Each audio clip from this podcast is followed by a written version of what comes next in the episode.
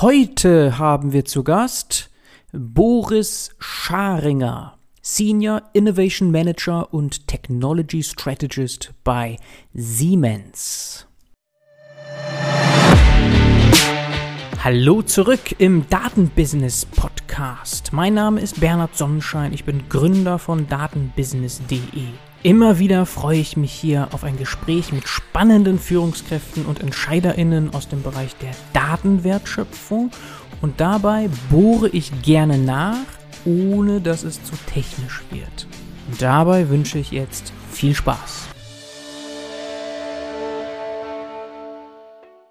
Hallo Boris. Grüß dich, Bernhard, schön hier zu sein.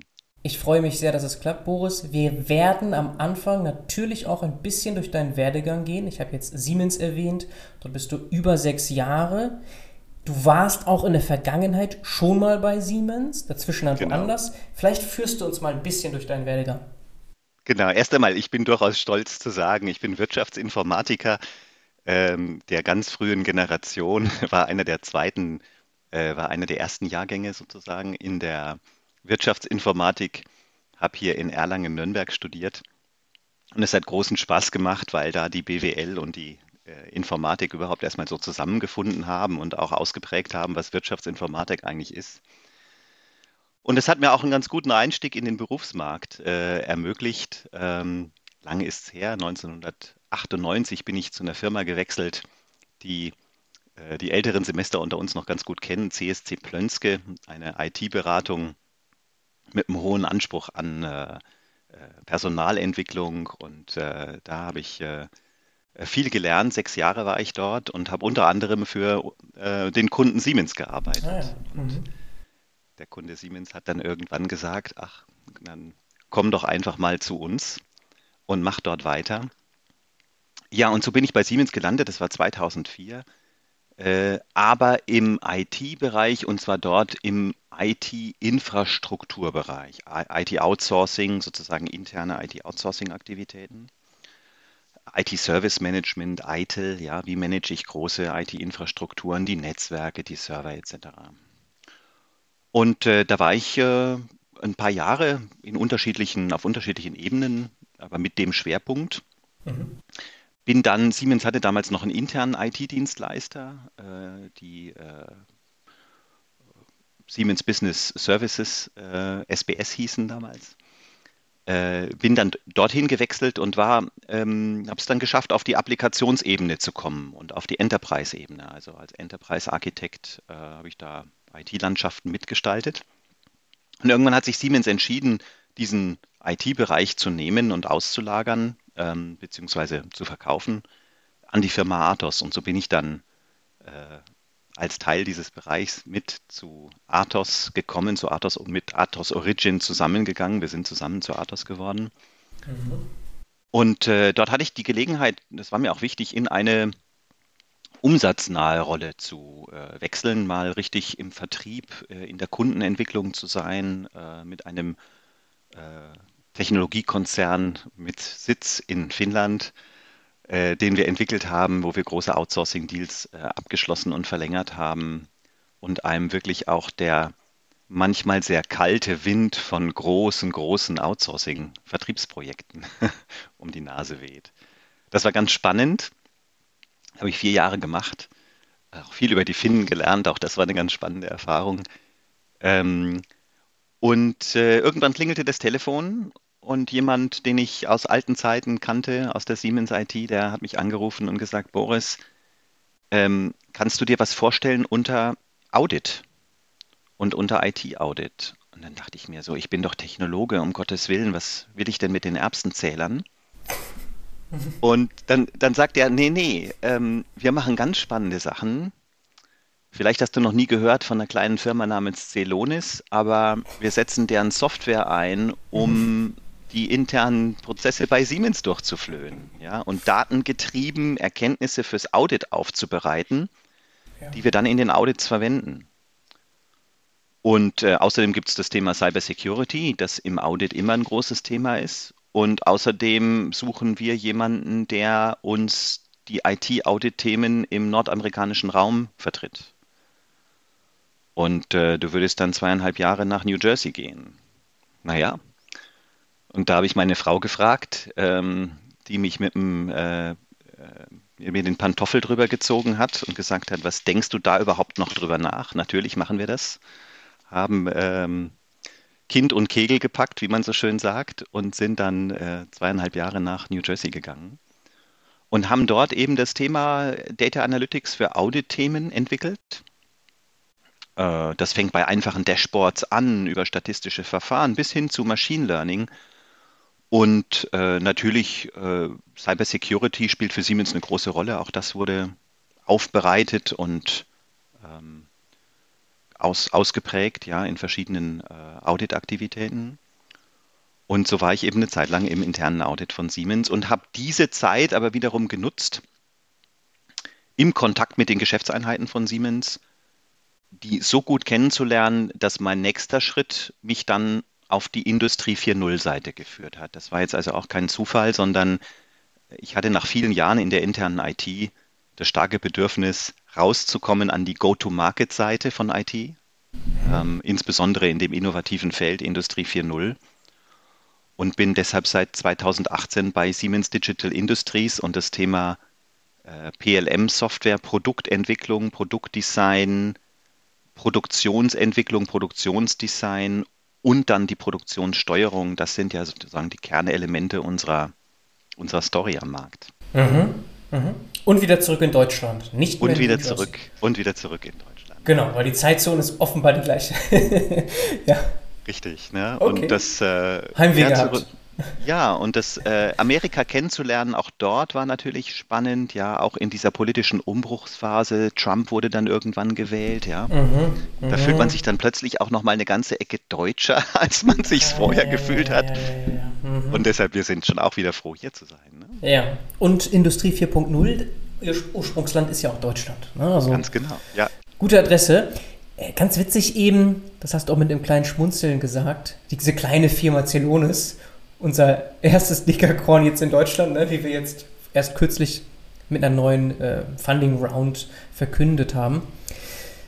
Ja, spannender natürlich Werdegang. Das heißt, du bist kein richtiger Boomerang-Angestellter gewesen eigentlich für Siemens. Nicht so richtig, weil mit der Akquisition dann durch Athos warst du ja immer noch so, ja, so du warst ja immer noch dort, wo du vorher warst eigentlich, nur dann genau. Und, und gleichzeitig, das muss man auch wissen, äh, Athos ist auch ein wichtiger äh, Partner, ist ein wirklich wichtiger Partner für Siemens. Äh, wir mhm. machen viel Geschäft zusammen und Athos betreibt auch noch große Teile der internen IT-Infrastruktur von Siemens. Mhm. Äh, aber das ist auch ganz interessant, sozusagen stärker noch die Rollen zu wechseln. Ne? Auf die Seite eines externen Dienstleisters, dann auch nochmal kennenzulernen, wie verhält sich welche Firma. Mhm. Ja, wenn man plötzlich in der, in der echten Supplier-Rolle ist, ne, in der echten Lieferantenrolle. Genau, mhm. das war, waren spannende Zeiten und auch gleichzeitig, wenn ich das noch mit ein bisschen Stolz sagen darf, mein größtes Projekt war die Lösung, die, das Durchschneiden der IT-Infrastruktur von Siemens und dem IT-Provider. Ja, mhm. Wenn man also so ein Carve-out macht, eine Firma rausnimmt und auslagert, ja. dann muss man ja Bande ja kappen und dieses, äh, die technischen Bande, ja, die Netzwerke, die Rechenzentren müssen getrennt werden, die E-Mail-Systeme müssen getrennt werden, ein Riesenprojekt. Und äh, das habe ich auch ausführen dürfen, ja, die Trennung der IT-Infrastrukturen der beiden äh, Firmen und war äh, international und auch ganz, ganz spannend, ein riesiges Thema. Da warst du hauptverantwortlich für dieses Trennen. Ja, ja, genau. Mhm, Aber okay. ganz weit weg von den Datenthemen, ja, über die wir heute sprechen, am Richtig, äh, Industrie 4.0 Kontext. Genau, wir werden natürlich heute in erster Linie über Daten sprechen und über die aktuellen Themen natürlich bei dir. Aber trotzdem ist es immer sehr spannend zu sehen, wo du herkommst. Ne? Was hast du vorher gemacht? Was ist dein Background?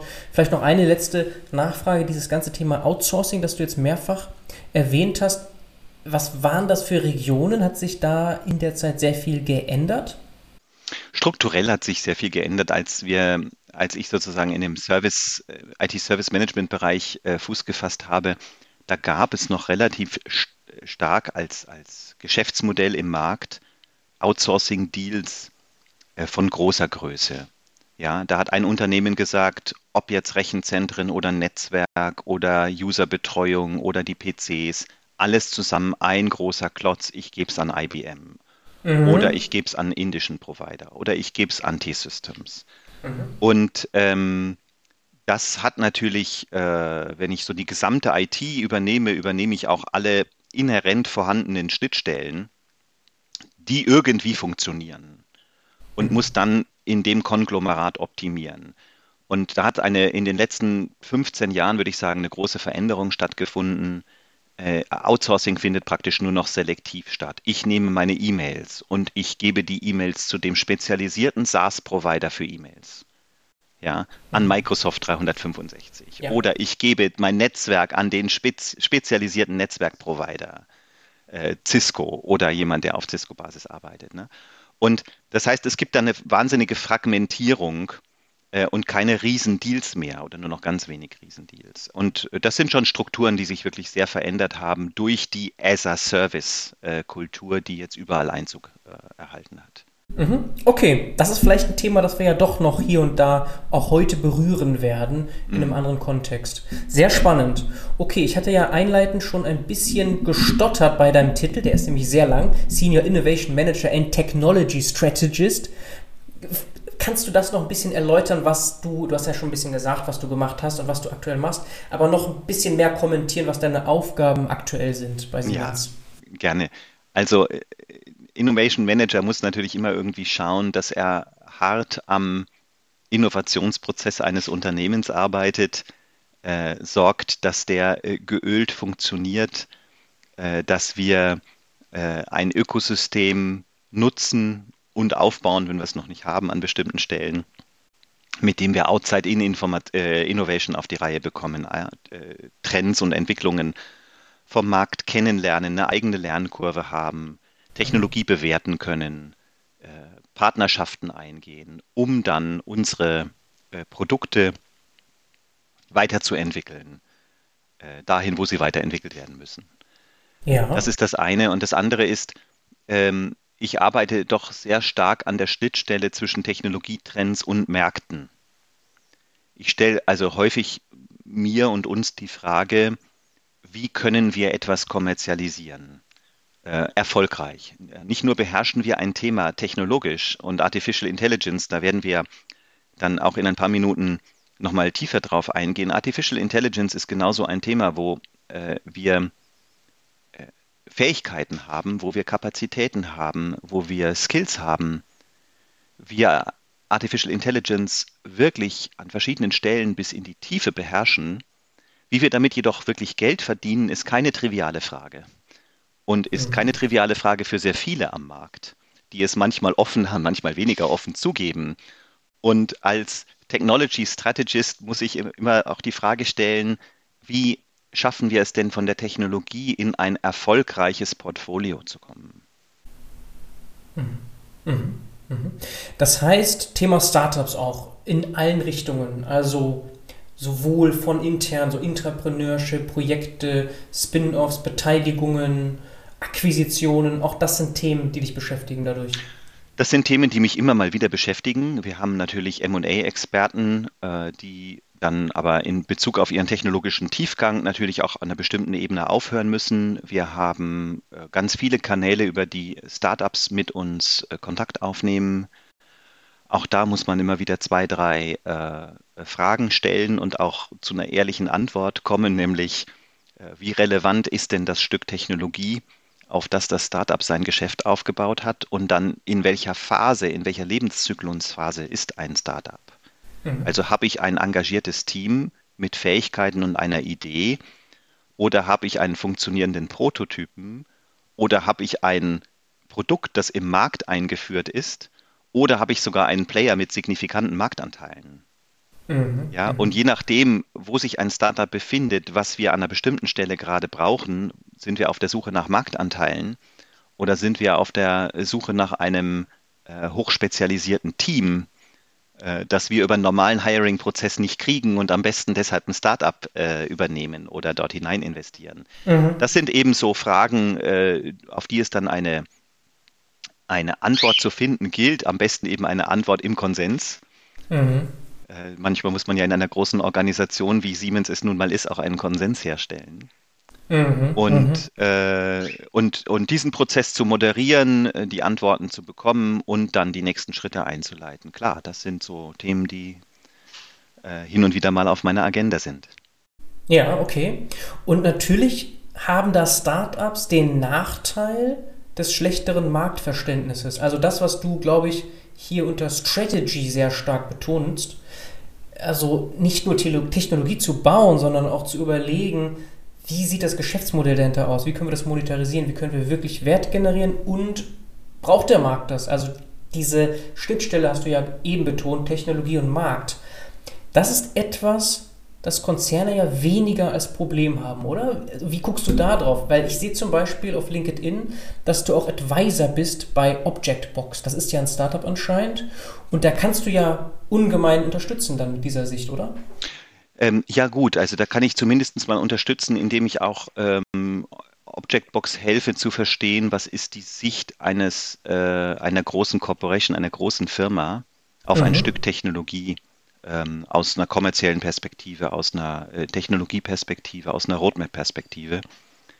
Äh, und das ist jetzt genau so ein Beispiel, ja, wo äh, über den Spaß auch mit einem Startup umzugehen, mit einem Startup durch eine Proof-of-Concept-Phase bei Siemens zu gehen, ähm, etwas mehr entstanden ist, nämlich irgendwann die Frage, äh, Boris, äh, kannst du uns hin und wieder Berater, beratend ähm, unterstützen?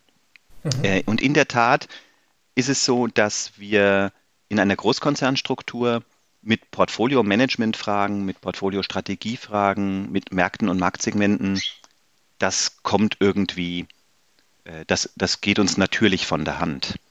Äh, das sind einfach Strukturen, in denen man arbeiten muss. Ja, ne? mhm. Und wenn ich ein Startup bin mit einer cleveren Idee, reichen oft nur zwei Kunden oder drei Kunden in der Nische, in der ich mich bewege. Und ein Startup muss immer in der Nische anfangen, um um mir genügend Arbeit und möglicherweise sogar genügend Umsatz für die ersten drei Jahre zu verschaffen. Mhm. Ja. Und dann muss ich, ich muss nicht mich mit großer Marktanalyse beschäftigen. Ich muss mich etwas weniger mit Skalierungsfragen beschäftigen. Äh, wenn ich eben erfolgreich in dieser Nische mit zwei, drei Pilotkunden, die mein Minimum Viable Product mithelfen zu definieren, wenn ich mich in solchen Strukturen bewegen kann. Mhm. Was anderes ist dann, wenn plötzlich die böse Welt des Venture Capitals dazu kommt Böse Welt. Die schauen nämlich, ja, das ist natürlich ein zweischneidiges Schwert. Ne? Also ja. auf der einen Seite kann es natürlich passieren, dass die einen mit Kapital überhäufen.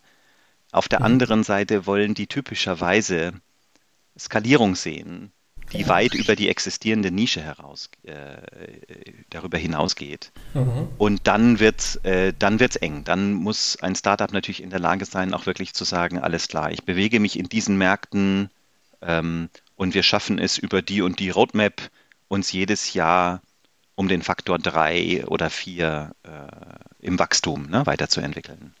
Mhm. Ähm, und das kann dann richtig in Stress ausarten. Es gibt aber wahnsinnig viele, muss ich auch sagen, wahnsinnig viele hochinnovative Startups in Deutschland, die praktisch eigenfinanziert sind und als GmbH sagen, Leute, lasst uns doch daran arbeiten, wo wir wirklich gut sind lasst uns den zusätzlichen Druck aus Venture Capital äh, Seite äh, doch mal außen vor lassen. Das lenkt uns alles nur ab und wir wachsen organisch 25, 30 Prozent pro Jahr. Ist mhm. doch prima. Mhm. Also wenn es kein Winner-Takes-it-all-Markt ist, und wahrscheinlich ist das ohnehin selten der Fall, dann muss man nicht so stark argumentieren für VCs. Genau, denke ich jetzt auch. Ähm, ich möchte einfach nur dafür werben, dass beide dieser Modelle äh, ihre Berechtigung haben und eben auch ganz viel damit zu tun haben, welche Unternehmerpersönlichkeit haben wir uns denn da vor uns in dem Startup. Ja, Risikoprofil, also dieses äh, alles oder nichts, was auch so ein bisschen passiert, weil man eben dieses Risiko auch wirklich, ja, also wirklich, in die, in die wirklich ganz stark nach oben treibt. Ja, also lieber alles oder eben nichts. Ja, ja, ja. Schnell herausfinden, weil ein VC hat ein Portfolio und wenn eins von zehn erfolgreich ist, dann ist es auch gut. Aber das heißt ja, dass neun eben, ja, dann eben kaputt gehen, nicht weitergehen. Aber Objectbox ist VC finanziert, oder? Zumindest sehe ich hier eine Seed Round von 2 Millionen US-Dollar. Da, äh, da gibt es einen äh, kleinen intimen Kreis von Investoren und Business äh, Angels und genau, Family Office oder so, okay. Ja, ja. Interessant. The fastest Edge Database for IoT und Mobile soll uns heute nicht in erster Linie beschäftigen, aber ist natürlich thematisch nicht so weit weg. Ist Klar. gar nicht so weit weg. Ja. Äh, natürlich haben wir im IoT-Umfeld eine große Daten-Challenge und äh, müssen auch mit hohen äh, Mengen von Daten umgehen. Ich äh, nenne jetzt nur mal ganz high-level so ein Beispiel. Wenn wir uns eine, eine CNC-Maschine anschauen, ja, die im, im Mühbereich genau fräst, dann kann man sich ja vorstellen, dass allein die Steuerungsdaten dieser Maschine, ja, wie werden da, äh, wie arbeitet da Sensorik mit den Elektromotoren zusammen, die diese CNC-Maschinen an, ansteuern? Mhm. Äh, das muss wirklich so High Performance sein, sonst bekomme ich so eine Präzision nicht hin. Mhm. Ja. Mhm. Und ähm, dann brauche ich irgendeine Struktur, die in der Lage ist, äh, diese Datenmengen auch aufzunehmen. Und äh, das ist jetzt zum Beispiel so ein Bereich, wo eine High-Performance-Anforderung auf ein High-Performance-Angebot von Objectbox trifft. Mhm. Und deshalb kommt dann eben eine, eine Situation zustande, wo sich äh, eine, eine Siemens eine große Siemens auch mal mit einem kleinen Startup zusammensetzt und sagt, da wollen wir mehr drüber wissen. Ne? Das ist relevant für uns. Okay, äh, eine Siemens, das heißt aber hier konkret du. Also du hast dieses Startup gescoutet, fandest es interessant und bist dann. Genau, wir arbeiten als Siemens mit dem Zollhof zusammen. Ja, das ist ja eine Art äh, Accelerator-Struktur auch äh, mhm. hier im bayerischen Raum. Mhm. Und äh, Objectbox äh, ist Teil von dem Zollhof Accelerator. Darüber gab es so eine Art Mentorship und dann habe ich eben ein paar Türen geöffnet, weil ich gesagt habe, hier kenne ich die Anforderungen, hier kenne ich euer Angebot. Mhm. Äh, setzen wir uns doch mal zusammen und schauen, ob das zusammenpasst. Ganz okay. Genau. Okay, ich wollte so ein bisschen verstehen, ob man dich jetzt auch gewinnen kann als Advisor wirklich. Also bist du sozusagen auf dem Markt als Advisor. Du hast natürlich andere Verantwortungen, aber ist das etwas, was du noch vermehrt machen könntest? Also erst einmal ist der Beginn von allem ein, ein Dialog, ja, und auch der kann schon mal ein paar gute Ratschläge und Tipps und eine Sicht aus, äh, eine, eine Unternehmenssicht äh, mitbringen. Ja. Ähm, und das gibt es auch ganz kostenlos und das ist auch sofort zu haben, wenn jemand zum Telefonhörer greift und sagt, Faringer, ja. wir, wir haben hier was Interessantes, wie, wie, wie seht ihr das denn oder wie suchst, siehst du das denn? Ja. Dafür stehe ich jederzeit okay. zur Verfügung.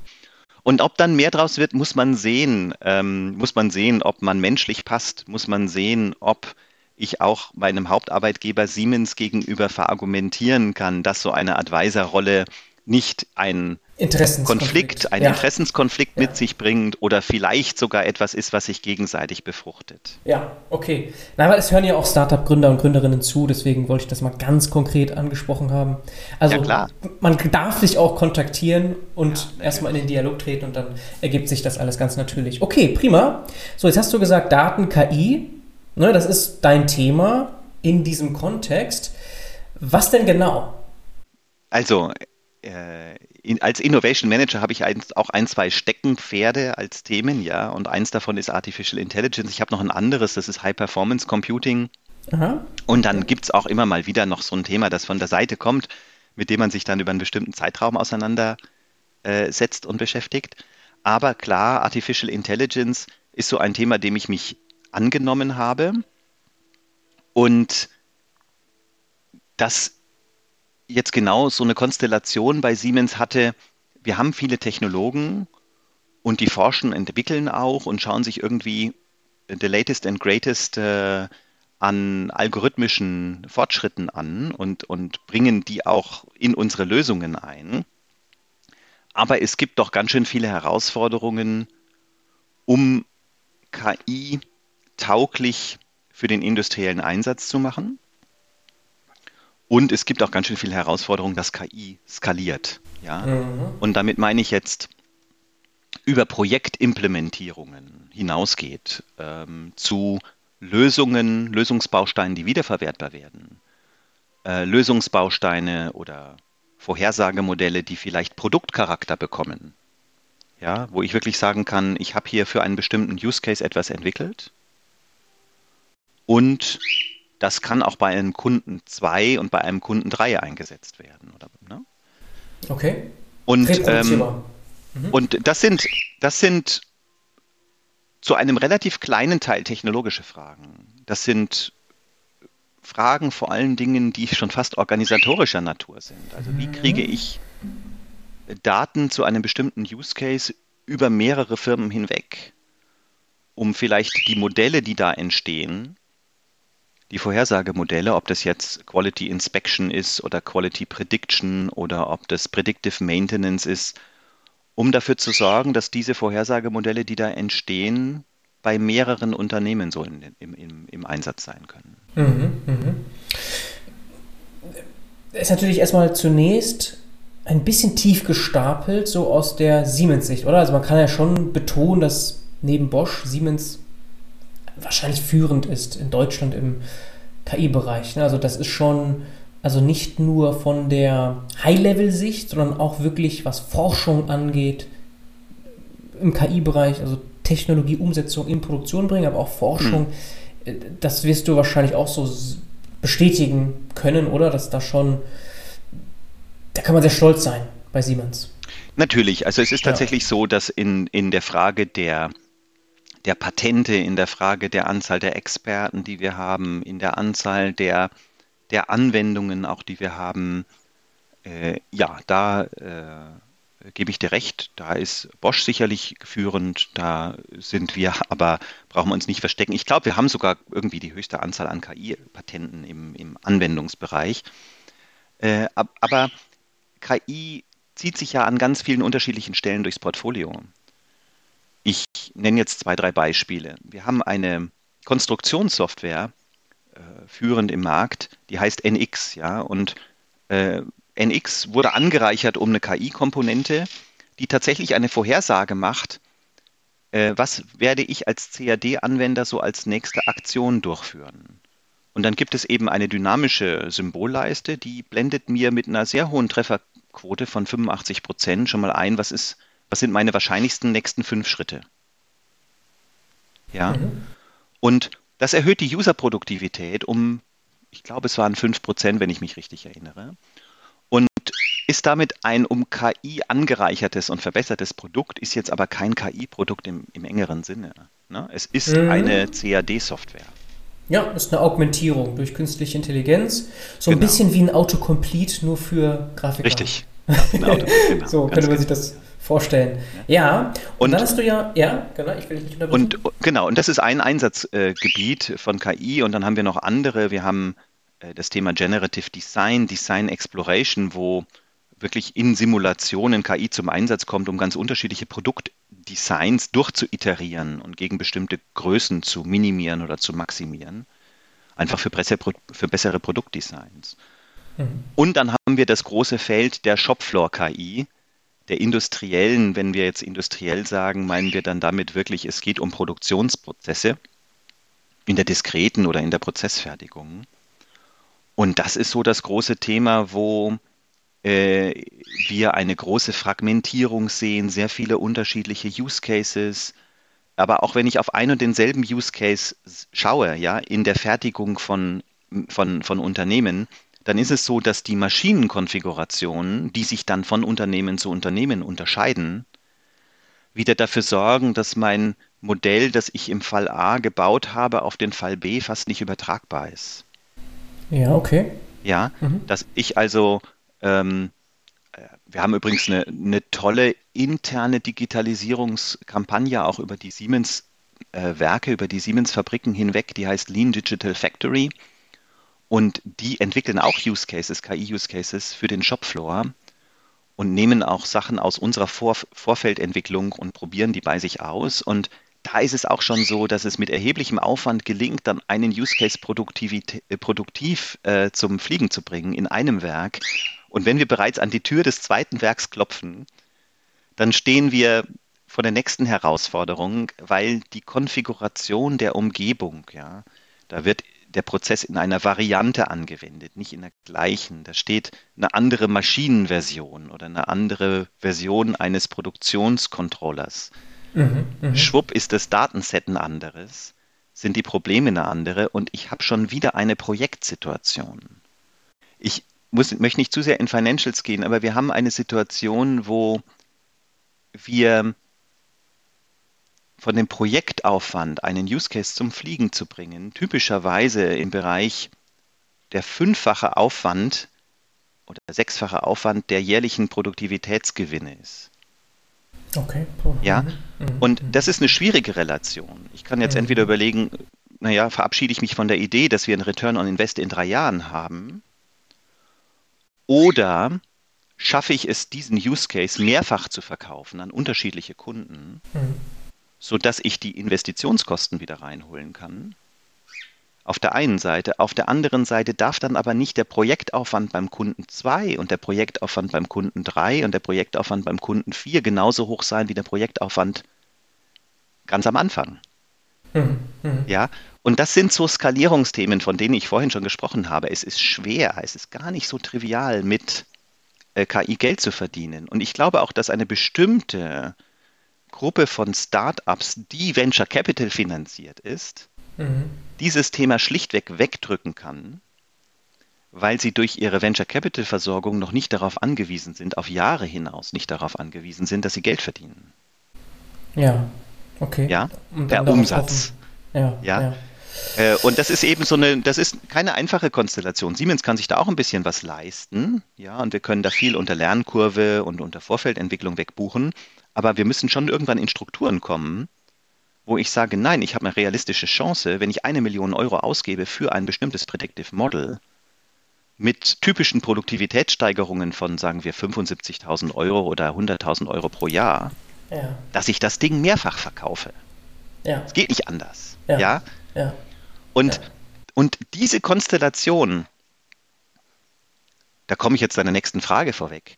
Diese Konstellation hat dazu geführt, dass ich gesagt habe, wie kommen wir in eine bessere Skalierung von Modellen und da gibt es technische Ansätze im Machine Learning, ja, Few-Shot Learning oder andere Sachen. Und ich habe gesagt, ja, das ist schön, algorithmisch können wir da auch ein bisschen dran arbeiten. Wir machen jetzt immer noch was anderes. Wir starten eine Initiative für firmenübergreifende Datenpools und laden von vornherein andere Unternehmen ein, mit uns Share Data Pools zu gründen erlauben übrigens auch anderen Un Unternehmen untereinander Shared Data Pools zu gründen. Auch mhm. das, ja. Für einen bestimmten Use Case, um von vornherein eine Datengrundlage zu schaffen, die firmenübergreifender ist, sodass die Modelle, die darauf entwickelt werden können, sehr viel besser auf den Einsatz bei mehreren Unternehmen vorbereitet sind, wie wenn jeder erst einmal im Kleinen frickelt Mhm. und mit der dann mühsam zurechtgeschusterten Lösung zum nächsten Werk geht oder zum nächsten Kunden und dann dort wieder eine ganz andere Datenkonstellation vorfindet und nochmal von ganz anderen Korrelationsproblemen steht, etc. Mhm, mhm, okay. Und diese Initiative, die nennt sich Shared Data Pool äh, oder Shared Data Pools, ja, ist eine, eine Arbeitsgruppe geworden in unserer Industrial IoT Community, von der du sicherlich auch schon etwas gehört haben wirst und viele unserer Hörer und Zuschauer. Das ist die Mindsphere World, äh, der Verein Mindsphere World. Mhm. Äh, Nochmal dazu zum, zum Kontext. Also Mindsphere ist eine IoT-Plattform von Siemens. Mhm. Ja, ist ein, ist ein Produkt und ein Service, den man äh, bei uns gegen den Einwurf kleiner Münzen äh, nutzen kann. Und unabhängig von dem kommerziellen, nicht ganz unabhängig, aber äh, etwas losgelöst von dem kommerziellen Produkt MindSphere gibt es also eine Community von Industrial IoT Practitioners, wenn man mhm. das so mhm. nennen möchte, mhm. die sich organisiert haben. Das können zum Teil ähm, Dienstleisterfirmen sein, das sind zum Teil äh, Anwender, Maschinenbauer, die sich in dieser MindSphere World zusammengetan haben und dort Erfahrungen austauschen, Best Practices austauschen, mhm. Arbeitsgruppen gründen. Ja, gibt es ja eine tolle Initiative zum Thema Maschinenleasing, unterstützt von Blockchain. Aber es gibt jetzt eben auch äh, dank meiner In Initiative diese Arbeitsgruppe Shared Data Pools. Mhm. Äh, und wir haben viel Zeit damit äh, verbracht, uns zu überlegen, was für Voraussetzungen müssen eigentlich geschaffen werden, damit Unternehmen bei all den Interessenskonflikten, die es da geht, bei den Vertrauensfragen, die es da geht, sich zusammensetzen und sagen, wir haben eigentlich ein, ein gemeinsames Interesse an einem bestimmten Use Case. Nehmen wir mal etwas auf den ersten Blick Banales. Wir schweißen alle in unserer Produktion. Und die Frage, wie wir die Qualität unserer Schweißnähte prüfen und nachweisen, ist eine, die uns umtreibt und die ist noch mit viel personellem Aufwand verbunden. Also haben wir alle ein Interesse daran, in unserer Produktion das Thema Quality Inspection von Schweißnähten, vielleicht mit Hilfe von äh, Kameratechnologie, auf die Reihe zu bringen. Mhm. Und deshalb nehmen wir jetzt alle von, von, aus den unterschiedlichen Produktionen, wir sind zu fünf, wir tun uns zusammen, wir labeln Bilder und sind mit dem, mit dem, haben uns auf die Schweißmethode geeinigt, um die es geht. Ja, da habe ich nämlich lernen dürfen, dass es 40 unterschiedliche Arten gibt. Legen die Bilder zusammen, machen eine Collaborative Labeling äh, Exercise, ja, also äh, teilen uns den Aufwand, diese Bilder auch ähm, ähm zu, zu annotieren und trainieren dann eine Lösung, ein äh, neuronales Netz möglicherweise, das uns diese äh, in Zukunft Bilder von Schweißnähten äh, beurteilen kann. Und alle, die mitmachen, die dürfen das Modell nutzen, als Beispiel. Ja, geteiltes IP, geteilter Aufwand. Mhm. Mhm. Und so kommen wir dann zu diesen sogenannten Shared Data Pools in einem definierten Kreis. Also wir sprechen nicht über Public Data, sondern wir sprechen über eine Zwischenform, die auch absolut notwendig ist. Wir können nicht immer über Public Data sprechen, wenn wir de facto über Produktionsprozesse von, von, von, von spezialisierten Firmen sprechen. Da sagt die eine Firma, meine Schweißnähte, das ist das, was mich differenziert. Die ja. halten 20 Jahre. Und wenn jemand anders die Bilder sieht, wenn, ja, wenn meine Konkurrenz in Asien die Bilder sieht, dann, äh, dann wissen die, was ich anders mache als sie kommt nicht in Frage, kann nicht in Frage kommen. Mhm. Also man muss sich kennen, man braucht eine Plattform, auf der man sich kennenlernt, sagt, okay, also mit den drei anderen oder mit den vier anderen kann ich mir das vorstellen. Ich muss in der Lage sein, eine Risikobewertung zu machen für mich und sage, aha, da schlägt jemand diesen Use Case vor, mhm. bräuchte dazu meine Daten, ich hätte da Interesse. Lass mich mal bewerten, ja, das, das ist der Datensatz, der wird für den Use Case äh, erforderlich sein was steckt denn da drin, was ich eigentlich nicht preisgeben möchte von mir. Mhm. So, hier haben wir wieder unseren Den wir schon ein paar Mal gehört haben, genau. Er möchte Den haben wir schon ein paar Mal gehört, zeigen. genau. Die Flüss gibt mir hin und wieder mal Einflüsterungen. Ja. Gerade wenn es an die schwierigen Fragen der KI geht, dann ja. hilft mir mein Nymphensittich. Also, wir brauchen eine, eine Risikoanalyse eines Datensatzes mhm. im Kontext einer bestimmten Teilnehmerzahl. Ich brauche ich muss Haftungsfragen klären. Ich muss Fragen des Intellectual Properties klären. Und, und erst wenn ich zu bestimmten Entscheidungen in dem Kontext gekommen bin, kann ich sagen, gut, also ich weiß jetzt, wer meine Projektpartner sein würden, ich weiß jetzt, wie mein Risikoprofil ist, ich weiß in Sachen Intellectual Property, was ich davon habe. Ich kann ungefähr einschätzen, wie viel Aufwand ich damit haben werde. Jetzt setzen wir uns hin und schreiben einen Vertrag. Und mit dem Vertrag fühle ich mich happy. Da ist eine Geheimhaltungserklärung dabei und ein paar andere Sachen, eine Datennutzungsvereinbarung und ein paar Haftungs- und ein paar IP-Fragen. Jetzt gehe ich in dieses Projekt hinein. Mhm. Und was es da zu klären gilt und wie man es klären könnte, sogar eben bis zu der Frage, was ist eigentlich fair? Wenn ich Daten gebe, kann ich die Modellnutzung erwarten?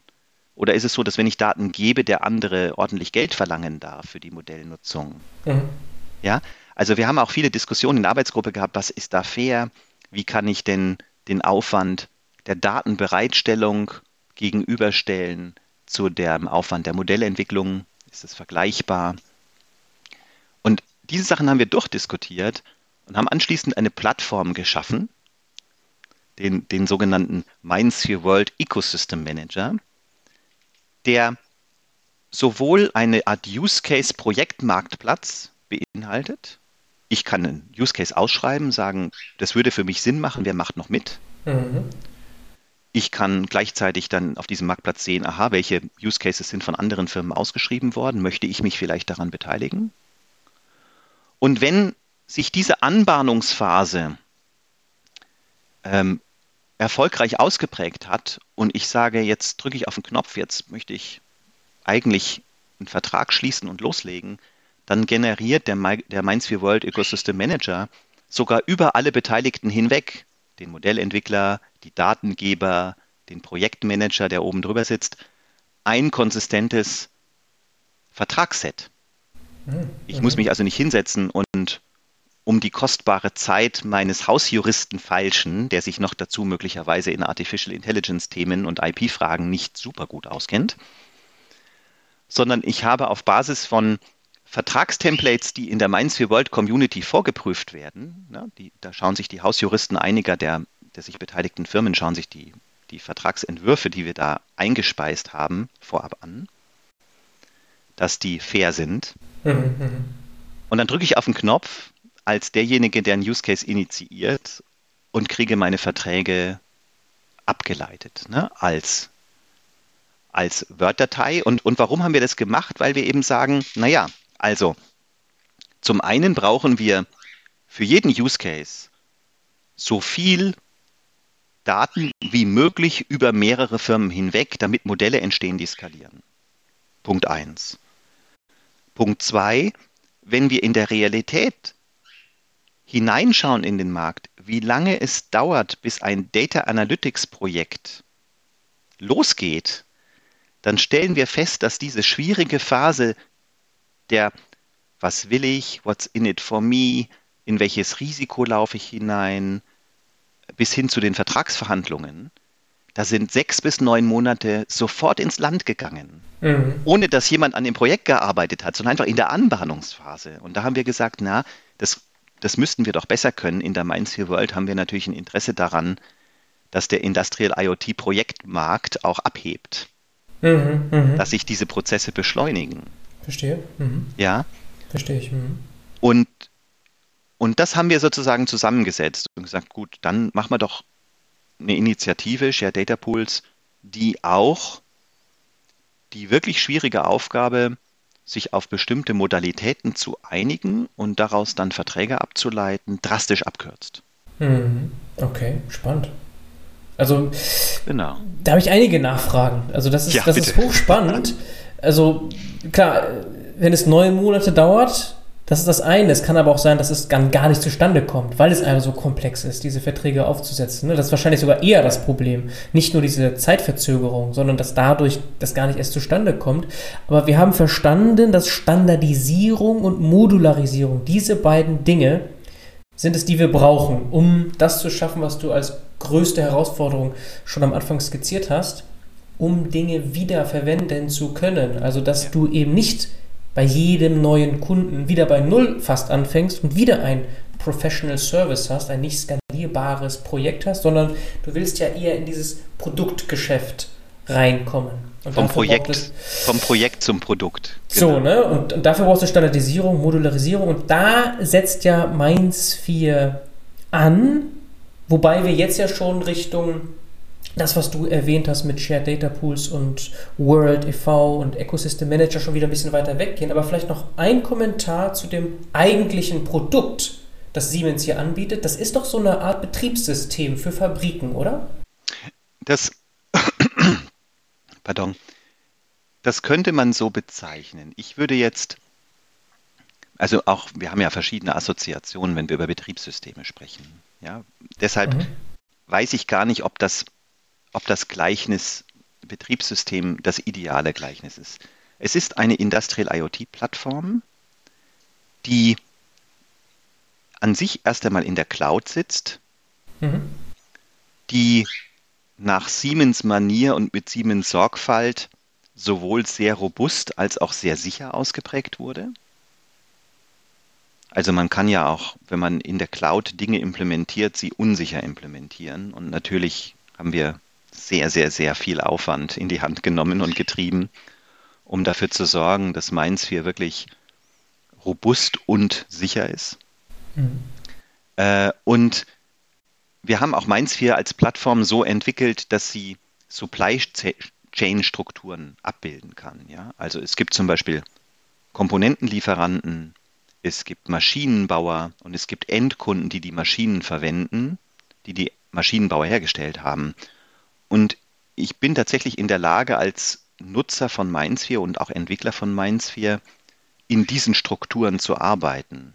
Ich kann eine Struktur schaffen, in der ähm, Komponenten, Lieferanten und Maschinenbauer zusammenarbeiten, um möglicherweise Maschinenmonitoring, Maschinen, Predictive Maintenance der Maschinen etc. zu, zu gestatten, äh, habe aber gleichzeitig auch, gebe ich dem Maschinenbauer die Möglichkeit in die Hand, seine Endkunden, die seine Maschinen verwenden, ja.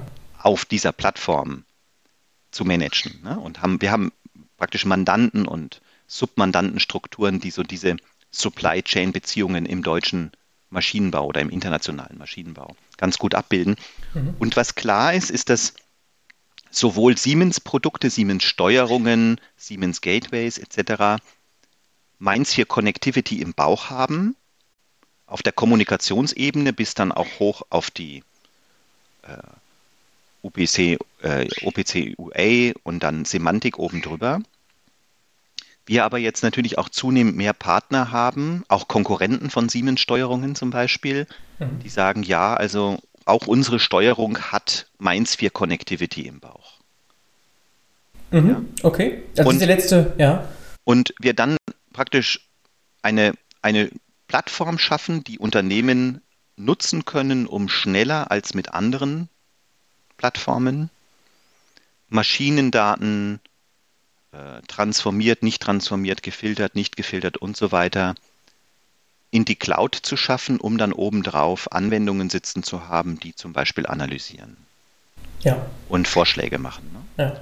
Und was uns jetzt auszeichnet, also sicherlich neben dem erheblichen Aufwand auch in Richtung äh, Zuverlässigkeit und, äh, und Sicherheit, ist, dass das Ding auf Amazon Web Services läuft aber auch auf Microsoft Azure mhm. und auch auf Alibaba. Also auch da betreiben wir einen erheblichen Aufwand. Aber nicht auf Google. Um, nicht auf Google ließe sich irgendwann machen. Also jetzt übrigens auf, äh, auf OpenShift von IBM, auch in, in, in privaten Instanzen. Ne? Mhm, mhm, ähm, wir, machen, wir betreiben einen erheblichen Aufwand, damit zum Beispiel ein Maschinenbauer, der besonders erfolgreich ist in Südchina, Mhm. Ja, der, der will nicht eine neue IoT-Plattform bauen müssen, sondern der will seine Applikationen, die er für Mainz 4 entwickelt hat, mhm. dann eben mit sehr wenig Zusatzaufwand auch für seine südchinesischen Kunden zum Fliegen bringen können. Ja, klar, macht Sinn. Und ja. ist dann darauf angewiesen, dass das Ding eben auch auf Alibaba läuft. Ja. Und das zeichnet uns sicherlich aus und unterscheidet uns auch von Konkurrenz im Markt, die möglicherweise schlicht nicht groß genug ist, um diese geopolitisch manchmal nicht ganz einfache Situation auch aufzulösen. Ja. Ja. ja ich, und eben Knoten zu haben, Compute-Knoten zu haben in China, die auch dort akzeptiert und anerkannt sind, in Europa, in Amerika. Und wenn dann der Endkunde, der Automobilist sagt, lieber Maschinenbauer, wir machen alles auf Azure, wir machen nichts auf AWS, dann kann der Maschinenbauer auch sagen, macht mir nichts, weil meine Mainz 4 App für dich, lieber Kunde, die läuft auch auf Azure. Die läuft nicht nur auf AWS. Okay. Ich war trotzdem also überrascht. Soweit, soweit zu dieser Plattform. Ja. Jetzt habe ich so. Ja. Also, Werbebreak Ende.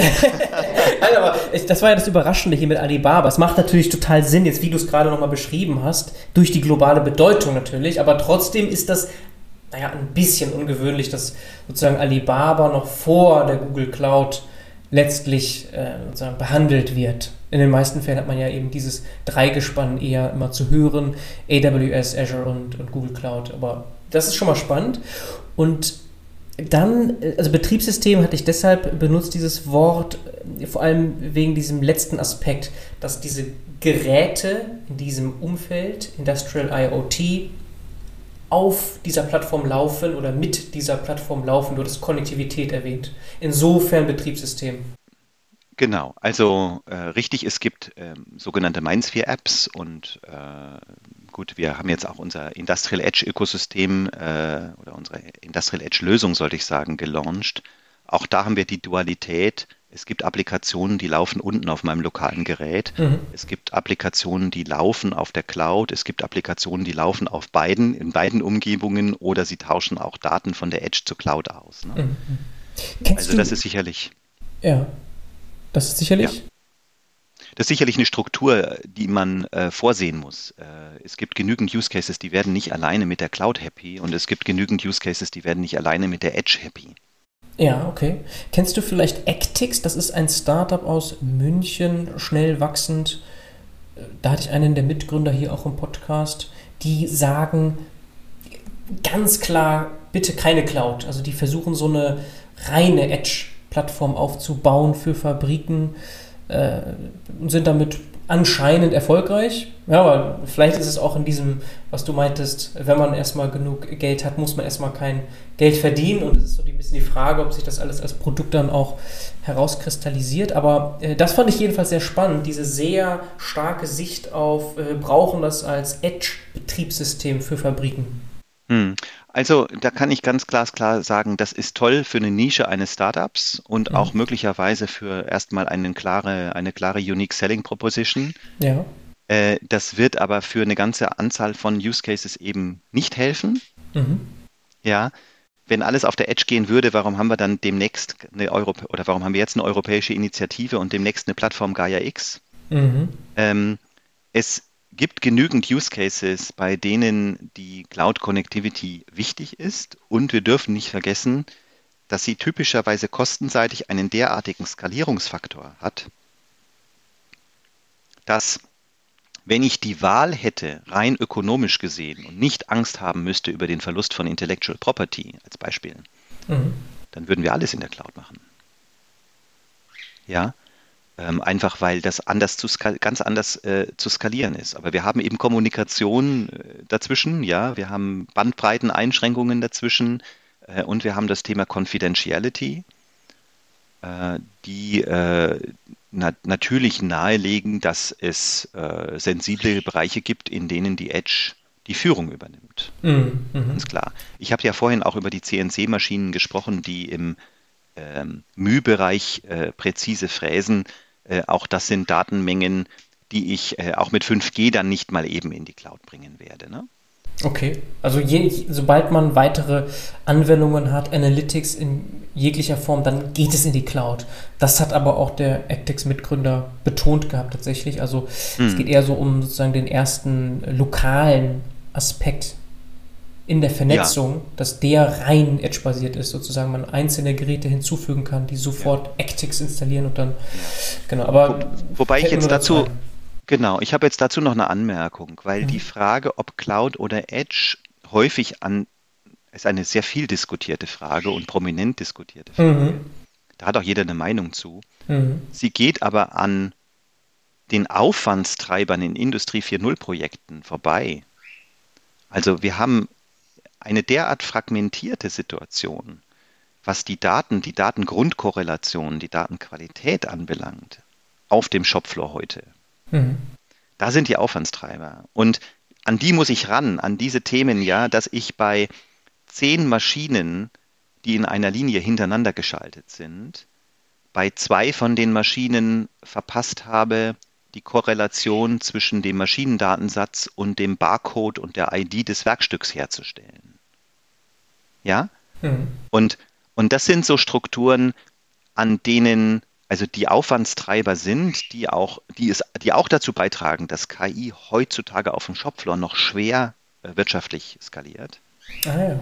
Weil immer dann, ja, wenn man da beim ersten, in der ersten Anwendung steht und jemand seine Produktion nicht bereits Industrie 4.0 tauglich gemacht hat mit seinem, mit erheblichem Aufwand, dann sind das so alles Fehler und Problemstellungen, durch die man einfach durch muss und die häufig gedanklich dem KI-Projekt zugeschlagen werden. Mhm. Und nicht einem generellen Industrie 4.0 Enablement meiner eigenen Produktionslinie. Hausaufgaben erstmal. Hausaufgaben. Mhm. Ja, okay. Okay.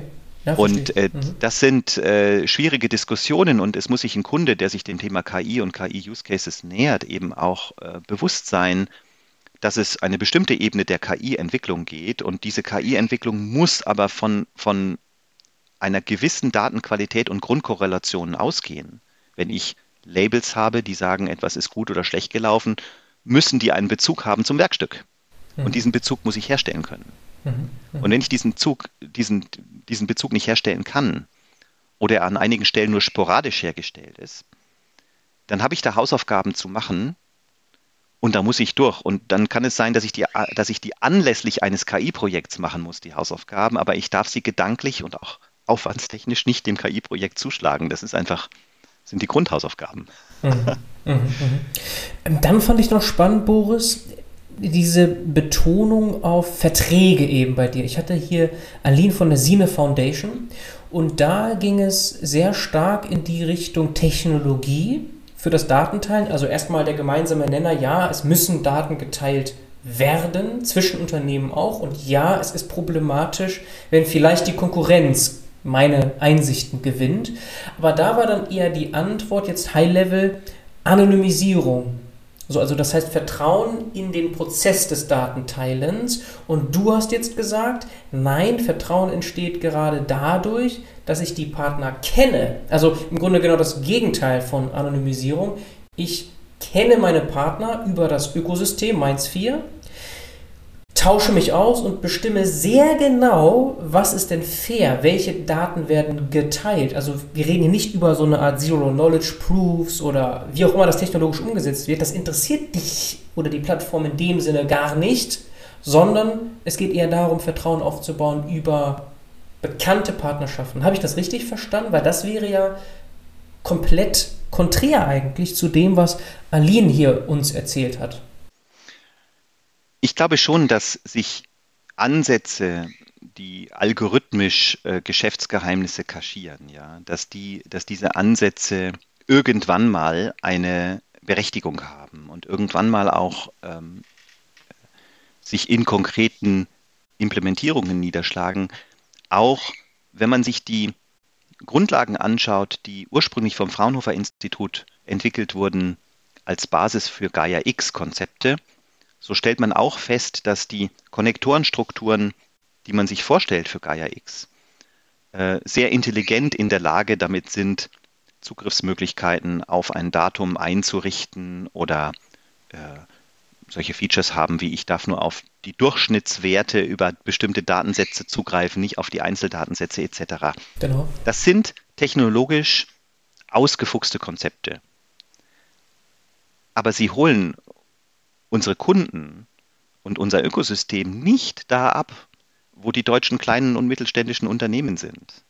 Mhm. Und in dieser 4 World Community, in diesem Verein, der ein bisschen was mit dem Produkt 4 zu tun hat, aber viel mehr damit zu tun hat, sich auszutauschen, wie funktionieren Industrial IoT-Projekte, was müssen wir auf die Reihe kriegen, wie kriegen wir den Start hin und so weiter.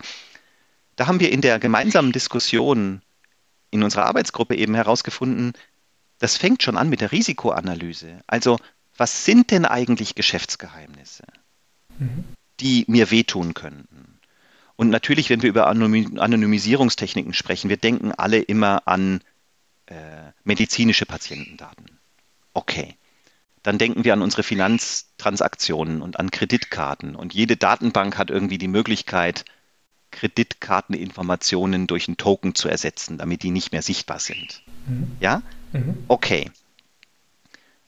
Aber ich möchte dir ein Beispiel geben aus der tatsächlichen Welt, wenn wir uns ein paar Jahre zurückerinnern, als die Firma Tesla ihren, ihr, Model 3, äh, ihr Model 3 äh, auf den Markt gebracht hat. Ja? Mhm. Da gab es ja einen unglaublichen Terz jeweils mit großem, großem Einfluss auf den Aktienkurs von Tesla.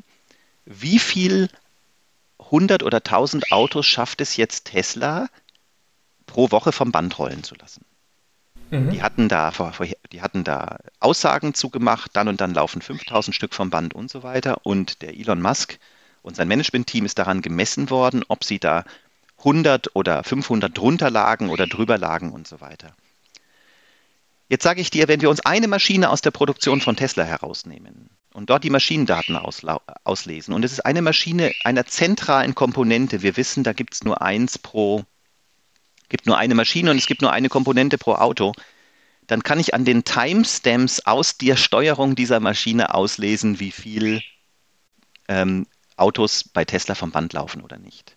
Das heißt, mein Feld Zeitstempel in meinem Maschinendatensatz ist bereits ein Geschäftsgeheimnis, das von dem Insidergesetz zum Börsenhandel massiv geschützt wird und geschützt werden muss, weil jemand, der es außerhalb der Firma Tesla liest, sagen kann, schafft er sein Produktionsziel und kann ich am Aktienmarkt auf den Börsenkurs von Tesla damit spekulieren oder nicht. Mhm. Mhm. Timestamps. Ja. Ja. Mhm. Und ein Unternehmen dabei zu unterstützen, auf das Thema Timestamp zu schauen. Ich habe auch noch nicht genau verstanden, wie, der, wie die algorithmischen Konzepte die Timestamps so kaschieren würden, dass diese Information nicht entnehmbar wäre, gleichzeitig aber den Wert des Datums Timestamp erhalten. Das mhm. muss ich mir nochmal anschauen, ob da unsere algorithmischen Kollegen schon eine Lösung für gefunden haben. Aber ein Unternehmen mit einem Wizard dabei zu unterstützen, zu sagen, dieser Use Case erfordert diesen Datensatz, der enthält folgende Felder. Lass uns doch mal bewerten. Enthält das Feld Informationen zu deinem, zu deinem Produktionsverfahren, die sensibel wären? Kann jemand, wenn er dieses Feld auswertet, möglicherweise bei dir äh, herauslesen, warum du in der Holzverarbeitung, die hochsensibel ist, weil sie von Feucht, Luftfeuchtigkeit und anderen Umweltparametern stark beeinflusst wird, wenn der da drauf schaut, weiß der, warum du besser bist als deine Konkurrenz, ja oder nein? Mhm.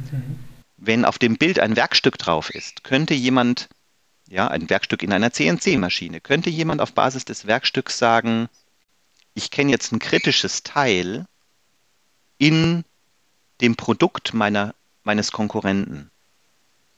Und, und dieses Verständnis dafür,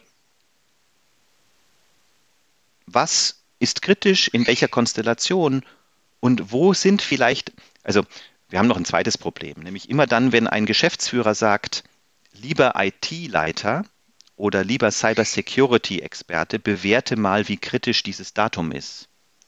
Dann sagt der Cybersecurity-Experte superkritisch ist ja ein Produktionsdatensatz. Der muss kritisch sein.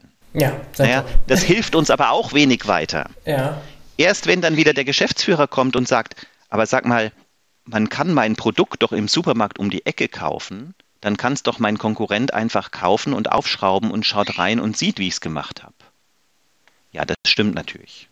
Mhm. Okay, also ist es doch wieder nicht kritisch. Warum? Weil es zig andere Wege gibt, sich an, sich, äh, wenn man wollte, an die Information zu kommen, dann müssen wir das Risiko für ein bestimmtes Feld oder einen bestimmten Datensatz auch nicht unnatürlich nach oben schrauben.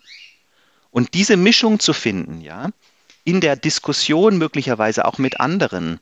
Wir laden natürlich auf unserer Plattform Mindsphere World Ecosystem Manager auch dazu ein, dass ich eine Teile meiner Risikoanalyse öffentlich mache mhm. und sage, ich habe in dem Datensatz, der erforderlich ist, folgende drei Risiken gesehen. Die Bewertung, wie hoch das Risiko ist, habe ich zwar für mich behalten, aber ich habe es mal identifiziert.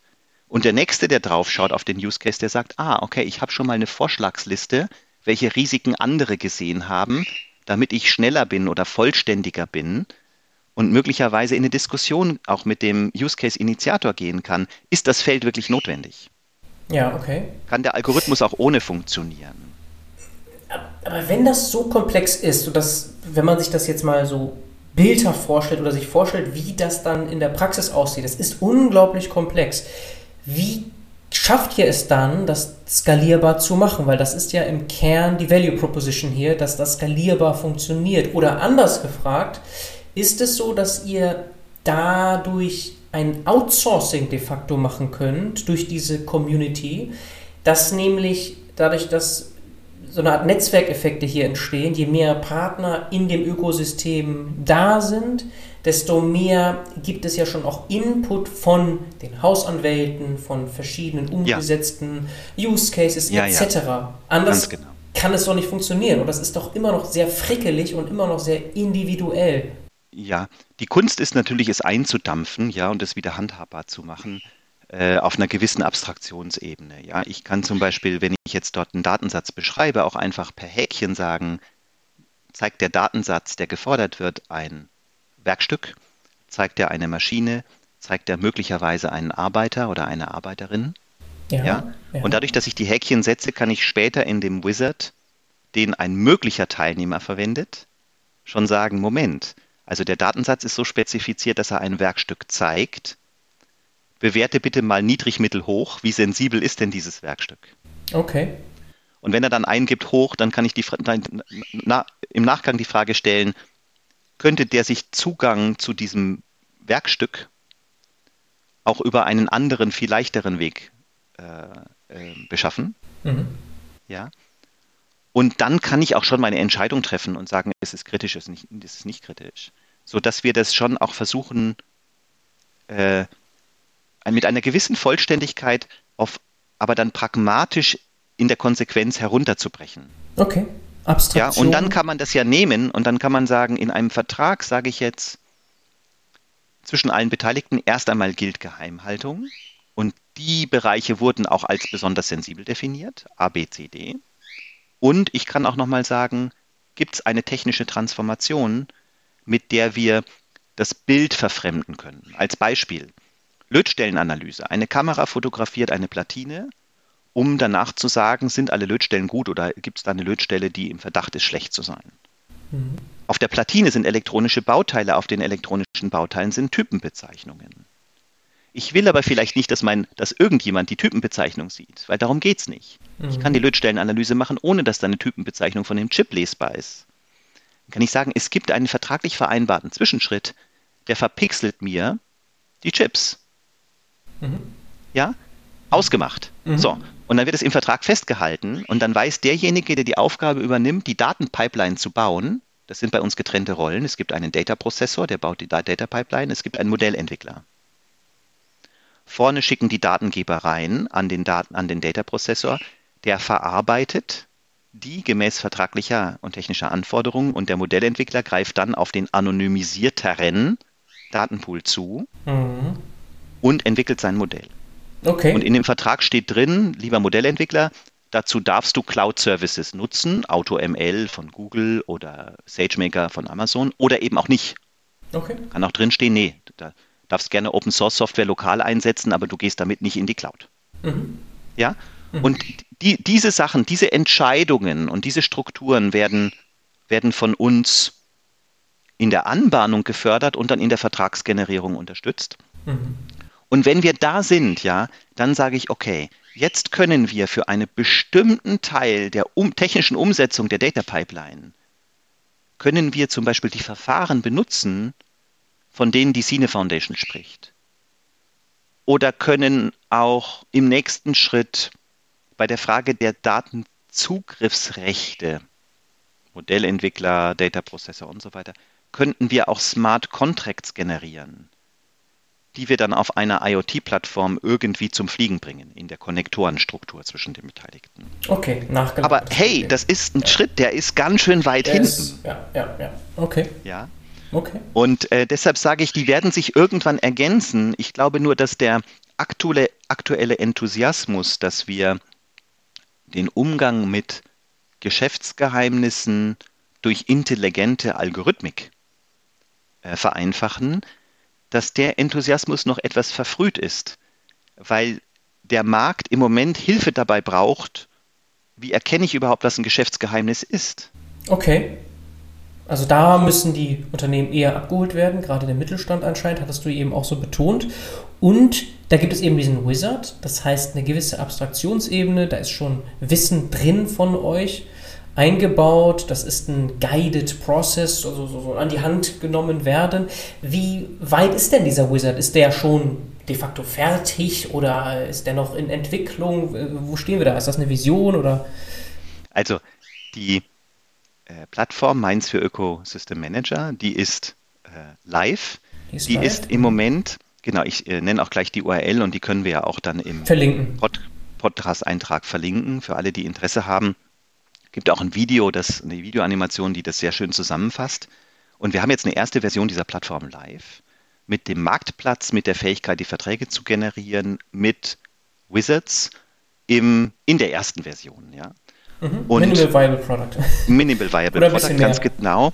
Und die, die, die kommerzielle Situation der Nutzung dieser Plattform ist, sie ist erstmal für Mindsphere World Mitglieder kostenfrei. Kostenfrei, okay. Aber ja, die Mitgliedschaft kostet. Die Mitgliedschaft kostet ein bisschen, das richtet sich sehr stark äh, aus an der Unternehmensgröße. Das fängt bei relativ geringen Summen an, ich glaube 3500 Euro pro Jahr und wenn man ein Großkonzern ist, dann wird es ein bisschen mehr.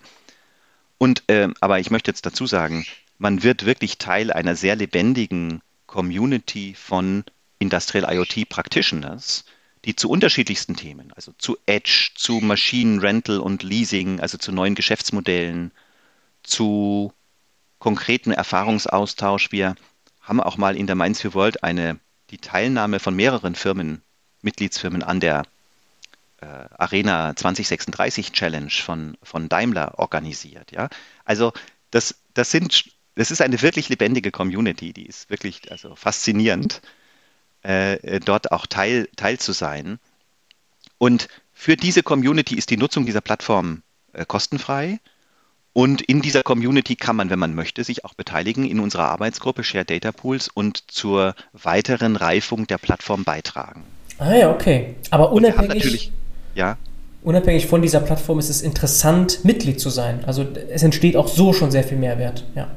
Genau. Mhm. Und was mir jetzt auch nochmal wichtig ist, ohne dass ich den, den Wert und die Exzellenz hinter der technischen IoT-Plattform Mindsphere schmälern möchte, ob jemand bei uns in unserer Mindsphere World Mitglied ist oder nicht und ob jemand unseren Ökosystem Manager für Use Case Anbahnung und Vertragsgenerierung nutzt, ist völlig unabhängig davon, welche Industrial IoT Plattform jemand verwendet, um dann Use Cases umzusetzen. Interessant. Ja? War dann auch mal in der Diskussion, ob man diese Community überhaupt Mainz 4 nennt?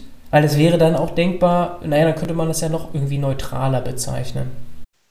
Das äh, ist tatsächlich eine, eine Diskussion und auch eine äh, nicht ganz triviale Diskussion. Es gibt durchaus Großkonzerne, die zu unseren Kunden gehören, die auch 4 einsetzen äh, ohne dass sie öffentlich gemacht wissen wollen, dass sie MindSphere einsetzen. Und die tun sich natürlich in dem Moment auch mit einer Community schwer, die MindSphere World heißt, äh, weil dadurch ja ein Eindruck am Markt vermittelt wird, den sie offenbar vermeiden wollen. Äh, wir haben die MindSphere World ursprünglich gegründet, um stark, mit starkem Produktbezug unseren Partnern Zugriff auf frühe Roadmap-Informationen geben zu können, um Feedback zu bekommen, um Alpha- und Beta-Kunden einen Kanal zu geben, äh, bestimmte Mindsphere-Themen, Features, Roadmaps zu kommentieren. Wir hatten aber, muss ich ganz ehrlich sagen, auch eine höhere Erwartung an die Entwicklung des Industrial IoT-Markts.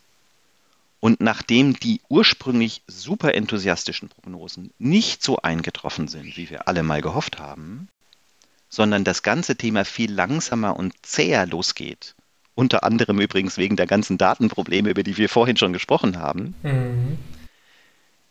Hat sich der Charakter der Mainz 4 World sicherlich auch geändert und es geht wirklich um gemeinsames, um gemeinsame Marktentwicklung, also Best Practice Austausch und Marktentwicklung. Und äh, ich würde sagen, das macht 50 Prozent aus der Mainz for World. Und die anderen 50 Prozent haben etwas zu tun mit der Plattform. Ja, okay. Verstehe ich. Ja? Aber es sind zwei Säulen und die, und die, die haben auch beide ihr, ihre ganz eigene Berechtigung. Und äh, ich, ich nehme jetzt mal ein Gleichnis zu einem Segelclub. Ich möchte ja im Segelclub beitreten, um mit Gleichgesinnten zusammen zu sein, um segeln zu lernen. Nicht, aber nicht mit der Verpflichtung konfrontiert äh, zu werden, einen bestimmten Yachttyp zu kaufen. Ja. Ja, darum geht es nicht. Ja. Wenn ich im Segelclub beitrete, und dann kann es sein, dass es irgendwann mal jemanden gibt, der sagt, für diesen wundervollen Segelclub mache ich ein tolles Angebot äh, äh, für, diesen, für diesen Yachttyp. Und dann kann es auch mal sein, dass den jemand kauft. Alles schön und gut, aber wir wollen nicht dass der Beitritt zu einem Segelclub verbunden ist mit der Verpflichtung, ein bestimmtes Segelschiff von einem bestimmten Typen zu kaufen. Aber, Sondern aber, wir wollen segeln lernen und dabei Spaß haben. Aber, aber, in dem Bild heißt der Segelclub ja nicht unbedingt dann so wie die Marke. Stimmt. Richtig. aber äh, also es war ja, aber es war es war eine Diskussion wahrscheinlich mal und also ich verstehe sofort das Bild. Also es geht nicht darum, sozusagen von dem Kuchen ein größeres Stück zu bekommen, sondern den Kuchen insgesamt größer ja. zu machen. Und davon profitiert am Ende natürlich Ganz genau. auch Mainz 4. Ne? Ganz so. genau. Und wenn insgesamt der Markt eher unterdurchschnittlich entwickelt wurde oder zumindest schlechter als den Erwartungen. Es das würde ich sagen, genau. So. Er hat sich schlechter entwickelt, als wir das erwartet haben. So. Äh, und das hat aber auch ganz viel damit zu tun, mit den doch zähen Problemen, die ein, ein praktischer Einsatz äh, bewältigen muss. Ne? Ja. Hürden, die man, über die man da gehen muss auf dem Shopfloor. Ja, okay. Also wir haben jetzt sogar schon leicht überzogen. Es ist aber ein unglaublich spannendes Thema, Boris. Deswegen hoffe ich, äh, ist das auch in Ordnung, sowohl bei den Zuhörern einen etwas ganz bisschen längeren Podcast heute zu machen und auch, dass du nicht in einen Termin reinkommst, denn ich hätte eigentlich noch eine letzte Frage so für den Ausblick jetzt, weil wir sagen ja gerne, dass Deutschland noch diese große Chance hat, mit IIoT wieder zurück an die Spitze zu kommen, was auch immer man damit meint. Aber jedenfalls in der Digitalisierung sagen wir ja auch gerne, dass Deutschland abgehängt ist und mit IIoT, mit der Vergangenheit in Deutschland in der Industrie, dass wir da nochmal zurückkommen. Wie guckst du da drauf? Was siehst du da so für Trends? Du hattest ja auch schon Blockchain erwähnt und Smart Contracts. Spielt das da alles noch eine Rolle? Was sind da so die Trends? Ja, also ich glaube auch erst einmal auf deine Frage hin, sind wir abgehängt oder nicht oder werden wir abgehängt? Ich glaube, wir sind ganz schön, wir sind ganz schön gut und ganz schön konkret unterwegs. Äh, wir brauchen uns da, wenn man jetzt eine geopolitische Perspektive auf äh, sich vornimmt, ja, eine geopolitische Brille aufsetzt, nicht verstecken. Ähm, und Digitalisierung und KI sind da wichtig und da ist nicht unbedingt ein Riesenfortschritt auf der KI-Grundlagenalgorithmik notwendig, sondern durch die schmerzvolle Lernkurve des Einsatzes im Konkreten. Und den haben übrigens alle, den haben und hätten alle anderen auch. Also durch diese Lernkurve muss ich durch, egal ob ich jetzt anfange oder in fünf Jahren. Nur wenn ich jetzt anfange, habe ich äh, fünf Jahre Vorsprung vor denjenigen, die nicht jetzt anfangen. Mhm. Ähm, ne? Ich denke also nicht, dass wir da abgehängt sind oder anders formuliert. Ich glaube, wir sind da in Summe auf einem ganz guten Kurs. Mhm. Äh, die, die Dinge, die jetzt technologisch trendig sind und noch eine Rolle spielen, also du hast jetzt Smart Contracts und die Blockchain ja. erwähnt, äh, die, glaube ich, ähm, werden da die KI am Shopfloor ergänzen. Ich habe vom Fraunhofer auch eine, ein interessantes Paper gelesen zum, zur sogenannten Machine Economy. Und die These hinter der Machine Economy ist, dass wir mit drei wesentlichen Zutaten äh, nämlich der Connectivity, die verstärkt über 5G hineinkommt, mit Blockchain-Technologie, Schrägstrich Smart Contracts und mit KI. Maschinen befähigen, sich autonom kommerziell in Business-Transaktionen zu engagieren. Mhm. Was heißt das? Also wir sprechen jetzt bei, beim Einsatz von KI im industriellen Umfeld über Maschinensteuerungen, über, über Quality Inspection und solche Themen die ganzen finanziellen Transaktionen, die dann dahinter stehen, die haben wir aber noch gar nicht angeschaut. Ja. Mhm. Und die Maschinenökonomie hat die These, dass die jetzt noch oben drauf kommen. Um mal zwei Beispiele zu nennen. Also, eine KI stellt fest, es ist Zeit für eine Predictive Maintenance bei einem bestimmten Maschinentyp. Die Maschine bekommt das mit, von ihrer KI mitgeteilt und fängt jetzt an, mit, wiederum mit KI und Blockchain-Technologie sich einen Field Service Provider zu suchen in einer Brokering-Struktur und zu sagen, ich lade jetzt einen Dienstleister ein, mich zu warten und teile ihm auch gleich mit, welche zwei Ersatzteile er noch mitbringen muss. Und schreibt das als Job aus. Ja, in dem Moment, in dem diese Wartung stattgefunden hat, die wird, die wird gebrokert in einem Netz von Firmen, die sich an, Field, äh, an diesem Field Service, äh, Services äh, beteiligen, in dem Moment, in dem diese Wartung durchgeführt wurde, gibt die Maschine autonom der Versicherung Bescheid oder dem Leasinggeber, der diese Maschine versichert oder aber Leasinggeber ist für diese Maschine, dass die Maschine nach wie vor in einem 1A-Zustand ist und deshalb in die, weiterhin unter die Versicherungskonditionen fällt oder unter die Leasingkonditionen. Wenn wir jetzt ein Werkstück haben, das von dieser Maschine gefertigt wird anschließend in der Qualitätsprüfung aber durchfällt, würde die Versicherungscoverage bemüht werden, dieser Maschine, und es würde eine automatisierte Abwicklung geben mit der Versicherung für das falsch hergestellte, schadhaft hergestellte Werkstück mhm. eine Kompensation gut zu schreiben. Mhm. weil die Maschine im Maschinenleasing-Vertrag nach der Anzahl der ordnungsgemäß produzierten Werkstücke äh, bezahlt wird, aber nur unter der Voraussetzung, dass die Wartungskonditionen gut sind. Ja, das ist doch Relayers Business, oder? oder könnte das hat viel mit Relayer zu tun. Ja. Wir haben auch ähm, ein Münchner Startup Remberg heißt es, glaube ich, die ähm, an so äh, Service Brokerage, Ersatzteil, Beschaffungsnetzwerk, Plattformeffekten arbeiten. Ähm, da gibt es jetzt also schon viele, die in die Richtung denken und wir sind da noch ganz früh. Aber in der Tat, ich glaube, das ist das nächste große Ding. Mhm, mh. Okay, also diese Konvergenz eigentlich, so wie du es beschrieben hast, von KI, vielleicht Blockchain, dann 5G natürlich, da stehen wir ja ganz kurz davor, vor dem Eintritt. Also all diese Dinge, die konvergieren dann vielleicht zu dieser Entwicklung Maschinenzeitalter, wie du es gerade beschrieben hast. Genau. Okay, wow. Das ist ein sehr spannender Ausblick und ich habe mehrmals gemerkt heute, dass es Themen gibt, die wir nochmal separat eigentlich behandeln könnten, glaube ich. Boris, aber wir müssen ja auch irgendwann zu einem Ende kommen. Und ich danke dir hier für die Zeit und für das sehr spannende Interview. Bernhard, vielen Dank an dich. Vielen Dank, dass ich heute hier dabei sein durfte. Sehr gerne, hat mich gefreut. Ciao, ciao. Ciao. Wenn es dir gefallen hat, abonniere doch gleich den Podcast und lass mir auch gerne eine Bewertung da auf iTunes. Das habe ich nämlich bisher viel zu wenig gepusht. Bis zum nächsten Mal. Ciao, ciao.